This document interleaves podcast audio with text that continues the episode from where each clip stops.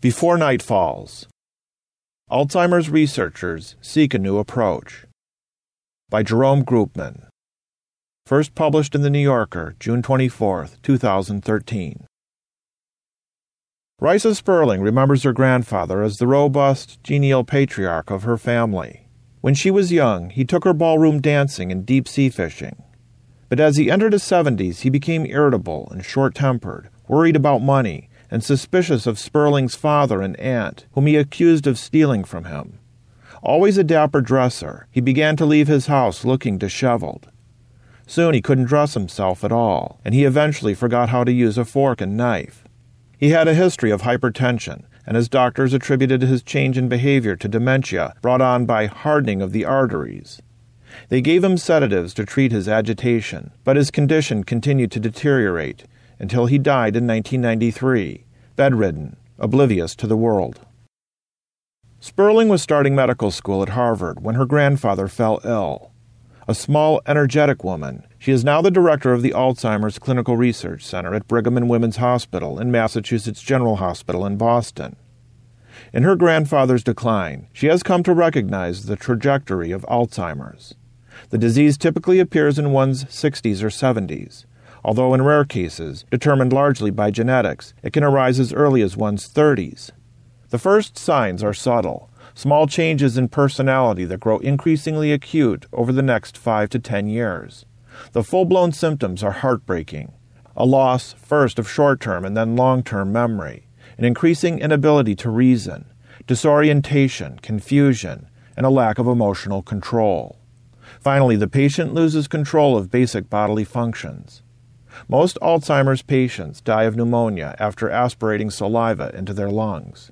The disease cannot be definitely diagnosed until autopsy, when the brain is examined under a microscope, but doctors can reach a presumptive diagnosis early on by ruling out other causes of dementia, such as stroke, a tumor, vitamin B12 deficiency, or a malfunctioning thyroid.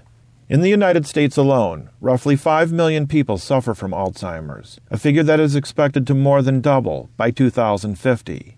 The annual cost to the nation for treating the disease may then approach a trillion dollars. The cost in suffering is incalculable. Yet three decades of Alzheimer's research has done little to change the course of the disease although several initially promising agents have been developed to reverse, or at least slow the decline of cognitive function. Successive experimental trials have failed. Some drug therapies come with unpleasant side effects, including headaches and bleeding and swelling of the brain. One vaccine was encouraging in rodents, but when tested on patients, it caused inflammation of the brain and did not improve their condition. Most researchers believe that two commonly administered drugs, donepezil and memantine, which aim at modulating the activity of key neurotransmitters, have limited short term effect and do nothing to slow the progression of the disease. Sedatives and antipsychotic drugs, such as risperidone, are palliative at best. Earlier this year, the National Institutes of Health agreed to sponsor a trial that will be overseen by Sperling and Paul Aisen, the director of the Alzheimer's Disease Cooperative Study, and a neuroscientist at the University of California, San Diego. Several other studies are being funded as well, and many researchers are cautiously optimistic. Typically, experimental drugs have targeted a protein called beta amyloid, which collects in heavy deposits, known as plaques, in the brains of people with Alzheimer's, and which is thought to stop nerve cells from functioning. Researchers have long tried to clear away the plaques to help patients suffering from memory loss and confusion. That approach has not worked, but recent studies have hinted that it may be possible to prevent dementia by halting the buildup of beta amyloid years before any symptoms appear, and when the protein has not yet caused irreversible damage. If so, Alzheimer's could be treated preemptively, much the way heart disease can be forestalled by taking medications such as Lipitor decades before the fatty plaques caused by high cholesterol build up in one's arteries. Alzheimer's isn't yet treatable, but it might be preventable. This year, the National Institutes of Health committed $36 million to Sperling and Aisen's study. Not all researchers support this sizable bet. George Perry, a prominent researcher at the University of Texas, San Antonio, and editor in chief of the Journal of Alzheimer's Disease, told me These clinical trials are unlikely to have a direct therapeutic benefit. They are extremely naive and reflect a simplistic view of the disorder. The trials don't even aim at helping current patients. If they do show promise, a marketable drug would still be years away. Sperling, who has a clinical practice in addition to running her research trials, acknowledges these limitations. The first thought I had was about all the patients I take care of, she told me. Nonetheless, she is certain that there is a critical window for successful treatment. By the time a person has even mild Alzheimer's related dementia, with impaired short term memory and some difficulty in daily functioning, he has already lost 50% to 70% of the neurons responsible for healthy memory and reasoning. The bottom line, she said, is that if beta amyloid is a critical factor, we should try to go after it. Alzheimer's disease was first described in 1906 by Alois Alzheimer, a German psychiatrist and pathologist. He had spent several years observing a middle aged woman whose memory and cognitive abilities rapidly declined. When she died, Alzheimer examined portions of her brain under a microscope, where he noted plaque deposits. He also observed that the finer inner structure of the nerves in certain brain regions was disrupted, forming tangles made up of a protein later called tau. Alzheimer's discoveries remain the basis on which modern pathologists recognize the disease.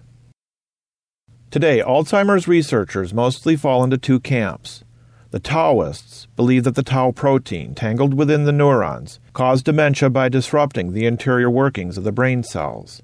The larger group, who call themselves Baptists, contend that the beta amyloid protein is the key to understanding the disease. They believe that the protein can be toxic and that plaque deposits interfere with the transmission of signals at the synapses between neurons, causing dementia. The debate has gone on for more than a decade. The new experimental trials, led by Sperling and others, will test the Baptist view of how to treat the disease. Dennis Selkoe, co director of the Center for Neurologic Diseases at Brigham and Women's Hospital, belongs to the Baptist camp. When I visited him at the center's laboratory recently, he took me to a kind of brain bank for researchers a large room filled with freezers that stored cross sectioned brain tissue from dozens of people who had suffered from Alzheimer's disease. Selkoe showed me a slide of brain tissue from one of his former patients, a 69 year old stockbroker who, over the course of 10 years, had declined into terminal dementia. The tissue had been stained with various dyes, so that under a microscope I could see a network of normal nerve cells pocked with orange spheres that looked like gumdrops. Those are the beta amyloid plaques, just like the ones that Alzheimer's saw more than a century ago, Selkoe said. The brain was also flecked with what looked like ink stains, the tangles of tau protein. Examining the slide under higher magnification, I could clearly see how the two proteins targeted different areas. The tau tangles clustered around the nucleus within the cells, and the beta amyloid plaques built up outside of the cells. After years of gathering incremental evidence, Selkoe now believes that Alzheimer's disease is caused primarily by an excess of beta amyloid. In the early 1990s, he discovered that the more common form of beta amyloid was detectable in the nerve cells of fetuses as early as 17 weeks, when the protein appears to play a role in the brain's development. It guides how neurons extend their arms, called axons, to abut other nerve cells and form synapses. A typical beta amyloid protein is composed of a string of 40 amino acids. It derives from a longer protein that enzymes cut into a precise length. But the beta amyloid protein can be cut longer by just two extra amino acids, and some of these longer proteins can ultimately congeal into plaques that are toxic to nerve cells, Selkoe said.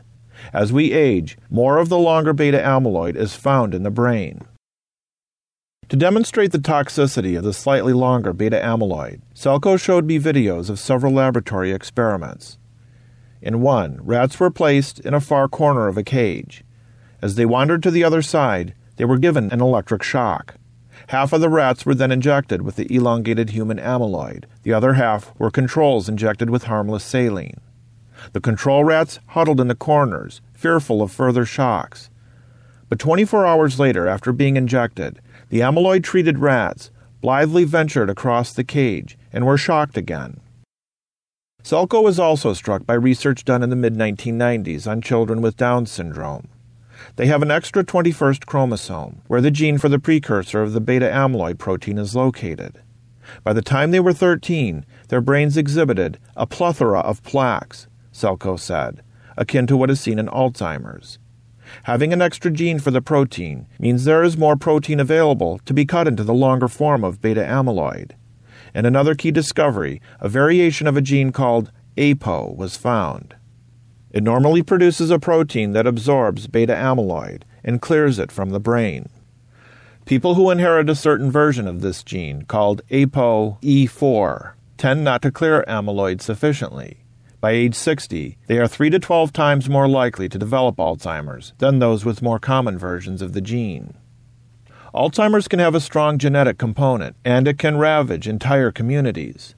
In Colombia, researchers have identified an extended family of several thousand people, many of whom carry a mutated gene for the enzyme that cuts the precursor of the beta amyloid protein. The result is an excess of the elongated form of beta amyloid. The likelihood of inheriting the mutated gene is thought to be 50%. Everyone who has it eventually develops Alzheimer's, and most begin to show serious signs of dementia in their 40s. This type of early onset Alzheimer's is extremely rare, but the Colombian case provides what many consider to be the most convincing evidence yet for the amyloid hypothesis. Special PET scans of Colombian patients revealed widespread beta amyloid deposits beginning in their 20s, and tests of their spinal fluid showed high levels of the mishapen beta amyloid protein. This genetic malady was discovered in 1984 by Francisco Lopera, a professor of neurology in Medellin. It can be traced back to a single Spanish settler who arrived in the region in the 18th century. Pierre Tariot, an internist and geriatric psychiatrist and the director of the Banner Alzheimer's Institute in Phoenix, described a visit that his team made with Lopera to one remote village. They gathered the settlers' descendants in a church. The people were courteous, but also scared, Tariot said. The disease has taken a toll for generations. A village spokesman thanked the researchers for bringing the attention of the world to their plight. Back in Medellin, when Tariot asked an assembly of families what the researchers could do to help them, a woman in the audience called out, Diapers! We need diapers!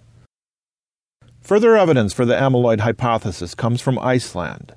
In August of last year, researchers from deCODE, a genetics company based in Reykjavik, working with the biotechnology company Genentech, based in South San Francisco, reported the discovery of groups of Icelanders and others with a very rare gene mutation. It reduces the frequency with which the precursor protein is cut into the elongated beta amyloid. The mutation has the opposite effect of the one found in Colombia. People with the mutation are more likely to retain sharp cognitive abilities well into their 90s. Dennis Selkoe called the discovery a thunderclap. Whether certain mutations accelerated the disease or slowed it down, they all point to the amyloid hypothesis, he said. To me, as a life scientist, this is just really compelling. The beta amyloid findings may have implications beyond Alzheimer's. Proteins are not mere strings of amino acids, but complex three dimensional shapes, like origami. Many neurodegenerative diseases are thought to result from errors in the way the proteins fold up in their final forms. In Alzheimer's, the misfolded protein is beta amyloid. In Parkinson's disease, if the protein alpha synuclein folds incorrectly, it clumps together in the brain into what are known as Lewy bodies. Huntington's disease appears to be caused by a misfolded protein called huntingtin. If the new Alzheimer's trials succeed in eliminating the abnormal protein form of beta amyloid, they may suggest ways of preventing these other maladies as well. Researchers in the Baptist camp are further encouraged by two clinical trials of a new experimental drug called solanezumab, the results of which were announced last fall. The drug, made by the pharmaceutical company Eli Lilly, was tested on two groups of a thousand people, each from 16 countries, who had been diagnosed with mild to moderate Alzheimer's. The results showed that the subject's mild cognitive decline slowed by 34% over 18 months, compared to controls who hadn't received the drug. Selkoe attended the conference at which the data were presented. This is the first evidence that an agent directed against the beta amyloid protein can slow down Alzheimer's clinically he told me. That's a very big deal. I saw the data presented, and it can't be explained away. Peter Davies, the director of the Alzheimer's Disease Research Center at the Feinstein Institute of the North Shore LIJ Health System, takes a more tempered view. I am distinctly underwhelmed, he said of the drug trial results. Although Eli Lilly conducted the study to allow for combining the data, Davies argues that the drug company aggregated the results from the two trials in a way that made the outcomes seem more significant than they actually are. And he said, by focusing exclusively on beta amyloid, the research community has overlooked other potential causes and actual treatments. Studies by George Perry of the University of Texas suggest that Alzheimer's may be caused by toxic molecules called free radicals that inflame neurons and disrupt the energy generating mitochondria within them, ultimately killing the cells. The beta amyloid field has dominated both NIH funding and pharmaceutical funding for 20 years, Davies told me. It's depressing because I watch a lot of young people who come up with clever ideas, new ways of thinking, and they're just destroyed. Davies calls young dissenters from the beta amyloid consensus voices in the wilderness. Despite such concerns, the NIH announced in January that it had selected solanezumab for its use in the trial being led by Sperling and Aisen. When it starts this autumn, the anti amyloid treatment in asymptomatic Alzheimer's disease trial will include 1,000 volunteers from across the country, aged 65 to 85, who will be studied for three years. The trial will enroll subjects who are basically healthy but at the tipping point. Sperling said, people who can take care of themselves and who show no impairment on standard memory tasks, but whose PET scans show a buildup of amyloid plaques in their brains. Sperling says that studies she has performed with Keith Johnson, a neurologist at Massachusetts General Hospital and an expert in brain imaging, have shown that structural changes in the brain's memory networks can begin a decade before symptoms become obvious. Her critics don't dispute the finding, but they aren't convinced by it either. Perry argues that beta amyloid deposits may reflect a normal protective response to inflammation, which he views as the primary cause of the disease, and he expressed grave concerns about preventive treatment targeting amyloid. It is dangerous to give such experimental agents targeting beta amyloid to normal people, he told me. You may upset the equilibrium in the brain. Finding the right subjects for Sperling and Aisen's trial is a challenge. The researchers need to identify people with enough beta amyloid buildup to indicate that they'd probably develop dementia, but whose brain cells have not yet begun to decay irrevocably. Doreen Rentz, a neuropsychologist specializing in Alzheimer's at Brigham and Women's Hospital and Massachusetts General Hospital, who works closely with Sperling, developed what she calls a hippocampus stress test, named for the brain's seahorse shaped memory center. Standard memory tests can help diagnose full blown dementia, but they cannot detect the early hints that beta amyloid has begun to interfere with memory processing, even in cases where a subject's brain scan lights up with plaque deposits. In Rentz's test, subjects are asked to associate faces with names and other identifying information, which is flashed on a computer screen for five seconds. I took the test recently, with some trepidation. Rentz began by calling up a series of photographs on a computer monitor. Each was a face, distinct in age, ethnicity, and hair color, with different expressions and styles. One woman wore a hat, another had long dangling earrings. A corresponding name and occupation appeared below the picture. Courtney was a dancer. Jane, who wore a chic hairstyle and a scarf, was a weaver. Bruce was an architect. In the second round, in the second round, I was shown the faces again and asked to recall their names and occupations. I'm in my 60s and think of myself as having a good memory, but I was unable to remember many of the given associations. I felt sure that I had failed the test, and I was reminded of the fate of my maternal grandfather, once vigorous, who had succumbed to Alzheimer's. Older people with even mild Alzheimer's have trouble forming new memories, Rentz said, and the test was designed to evaluate those abilities. Later, she told me that my recall rate was 60%, which was respectable for my age. Rentz then gave me a second test. I was shown photographs of famous people without their names or occupations listed.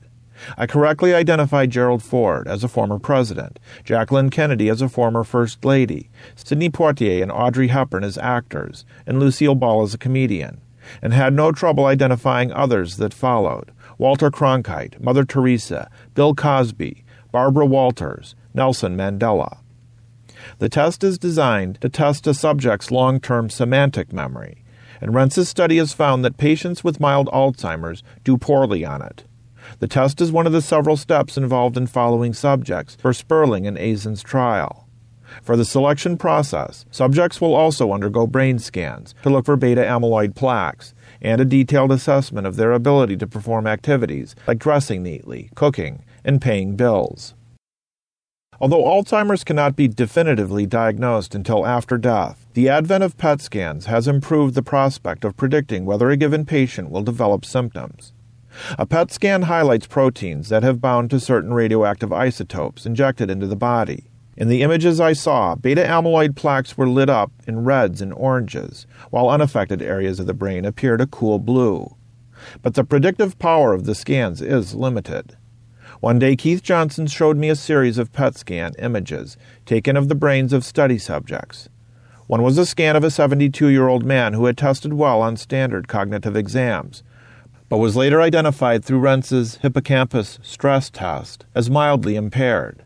The image flamed with oranges and reds, indicating extensive beta amyloid deposits. This is someone functioning independently, holding a job, doing their everyday activities without trouble, Johnson said, but there is something wrong with him. Next, he showed me what looked like an almost identical image of a brain taken from a 71 year old man that was packed with beta amyloid in several brain regions. This person is quite impaired and deserves the diagnosis of Alzheimer's disease, Johnson told me. He is unable to function, scores terribly on memory tests, and he is unable to dress properly and care for himself. He has tons and tons of beta amyloid in the same distribution, the same pattern as the prior person. PET scans may one day enable researchers to distinguish between such patients, and from the topography of beta amyloid deposits, predict which ones will succumb to Alzheimer's, Johnson said. But in the meantime, the images alone aren't enough. Peter Davies considers himself neither a Baptist nor a Tauist. He doubts that either beta amyloid or tau is the real culprit, noting that it is impossible to tell from brain scans how the workings of the two proteins relate to each other, if they do at all. It's very hard to say, well, obviously beta amyloid comes first and leads to tangles, or vice versa, because each is found alone in different regions at different times, Davies said. So where does this amyloid idea come from? Memory impairments typically involve damage to the hippocampus. But, Davies noted, in people with early Alzheimer's, the hippocampus usually exhibits a buildup of tau, but little beta amyloid. Instead, the beta amyloid collects in the upper regions of the brain called the frontal and parietal cortices. That would seem to suggest that beta amyloid plays a smaller role in the disease than has been thought. Sperling says the observation, though true, misses the bigger picture. The anatomy of memory is subtle. Functional MRI and PET scans, in conjunction with memory testing, suggest that the parietal cortex is linked to the hippocampus by networks of neurons. So the memory loss might be prompted by damage caused upstream by the beta amyloid. I think it's a clue about what's going on with the two hallmark pathologies of Alzheimer's disease, amyloid plaques and tau tangles, Sperling said. Even though they start in two different places, they interact in this network. It's particularly telling, she believes, that the buildup of beta amyloid in the parietal cortex often occurs in patients with few or no symptoms. Davies, though, argued that the trials directed against beta amyloid are targeting the scars of the disease, the lesions the disease produces, without targeting the process that produces the lesions. He also disagrees with the widespread belief that certain forms of beta amyloid are toxic. He notes that in mice that have been genetically engineered to overproduce human beta amyloid, there is little or no loss of nerve cells. Davies despairs that the string of failed trials targeting beta amyloid has led researchers only to a belief that the protein needs to be targeted earlier, instead of raising the possibility that it might be the wrong target altogether. The amyloid hypothesis is still being pushed as the mechanism of treatment, despite the fact that we can reduce amyloid in patients and not see any benefits, he said. Richard Scheller, the executive vice president of research at Genentech, believes that Eli Lilly's trials of solanezumab, the drug that will be used in Sperling and Aisen's trials, were very promising. But he's frustrated by the speculative nature of the results. It's a promising result and a step in the right direction Scheller told me. But one could ask, who cares? If you're not able to go about your daily activities with any more robustness, with the drug or without the drug, how useful is it? Davies is more blunt. At what point do you start to say enough? It's sad because I'd love it to work, but the data don't fit. Maybe the hypothesis is wrong. Maybe we have to go back to square one. Over the past hundred years, thanks to the development of antibiotics, vaccines, and other treatments, the lifespan of the average Westerner has steadily increased.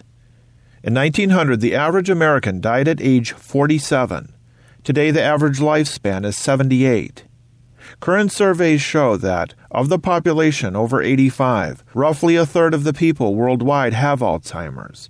And as Keith Johnson noted, some people develop beta amyloid plaques as they age while remaining healthy and cognitively intact.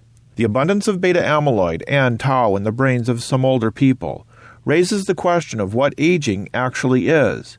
Martin Samuels, the head of neurology at Brigham and Women's Hospital, told me. If we lived long enough, would we all become demented with plaques and tangles? Is Alzheimer's just another name for aging? Several other drug trials are underway that, like Sperling's, aim to prevent the buildup of beta amyloid. In May of last year, the Banner Alzheimer's Institute announced the Alzheimer's Prevention Initiative, a series of trials that will focus on cognitively impaired people who are at risk for Alzheimer's. Our Alzheimer's study group was established largely from the efforts of Newt Gingrich and his colleagues. Eric Reiman, a neuropsychiatrist and the executive director of the Banner Alzheimer's Institute, told me. In 2007, in a meeting with Gingrich, a former Speaker of the House, concerning government funding for Alzheimer's research, Reiman and his colleagues laid out their vision for a series of prevention trials. Gingrich asked how much it would cost to do one study. Reiman said, roughly $100 million. Gingrich then asked how many trials would have to be done until one might actually work. A colleague of Reiman's estimated that perhaps 10 studies would be required for every success.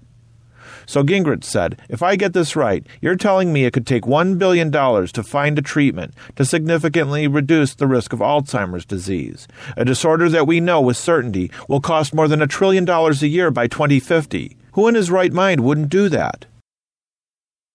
This year, the Banner's Alzheimer's Institute, working with Francisco Lopera and Genentech, will conduct the first API preventive trial involving 300 Colombians and some people in the United States.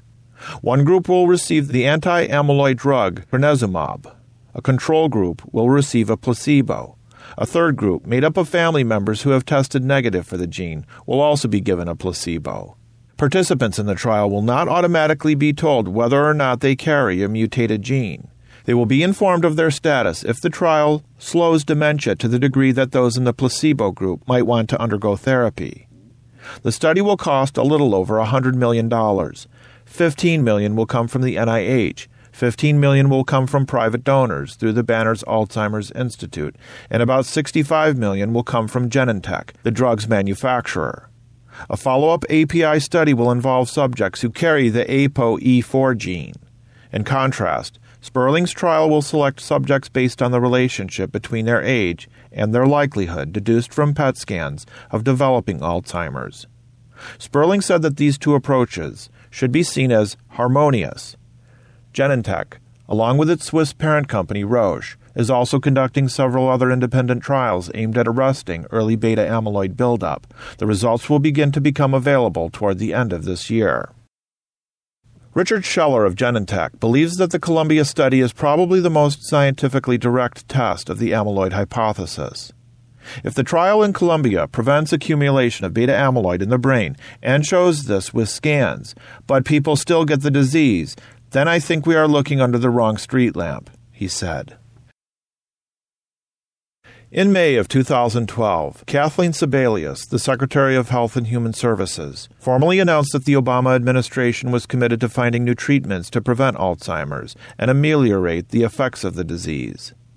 Recently, Russell Katz, a neurologist and the director of the primary Food and Drug Administration division that oversees Alzheimer's clinical trials, says that an effective therapy for early Alzheimer's disease would need to make an objective impact in the lives of the afflicted the FDA would consider approving a treatment if it slowed the decline in patients' cognition, provided that it ultimately improves their daily life. In some clinical trials, The current group of anti amyloid agents have shown side effects, including brain inflammation, and it is unknown whether their long term use comes with risks. The subjects in the preventive trials are still healthy and could remain healthy for many years, but they will be receiving potentially toxic drugs, the benefits of which are debatable. To skeptics such as Peter Davies, the gamble is not worth taking. Recently, Sperling and several colleagues met with Eric Cantor, the House Majority Leader, to make the case for further government funding. I explained to Congressman Cantor that this kind of funding is a drop in the bucket if you look at the national costs of caring for people with dementia, she told me. A recent study in the New England Journal of Medicine estimated that caring for an Alzheimer's patient costs $41,000 to $50,000 a year. In addition to her NIH funded trial, Sperling is designing a clinical trial that will combine an antibody against beta amyloid with an agent that inhibits beta secretase, an enzyme that cuts the precursor protein. Beta secretase belongs to the family of enzymes that have been responsive to AIDS prevention drugs in patients who are HIV positive. Sperling calls her dual approach a combat trial I think it's a war, a war against Alzheimer's disease, and we are losing, so I'm going to use military terms, she said. She argues that those who are concerned about an ill conceived rush to preventive trials lack the appropriate sense of urgency. The idea of waiting another 10 years just to study the natural history of Alzheimer's disease is not tenable, she said. These are the dilemmas. How do we make the best possible decision right now in the absence of all the data we need? She paused for a long moment, then said, My biggest fear is that we are just doing too little too late, and that even if we move sooner, we're not lowering amyloid sufficiently. So we will get to the end of the trial and say, Well, here we are, and we have the same conundrum. We just did not do enough.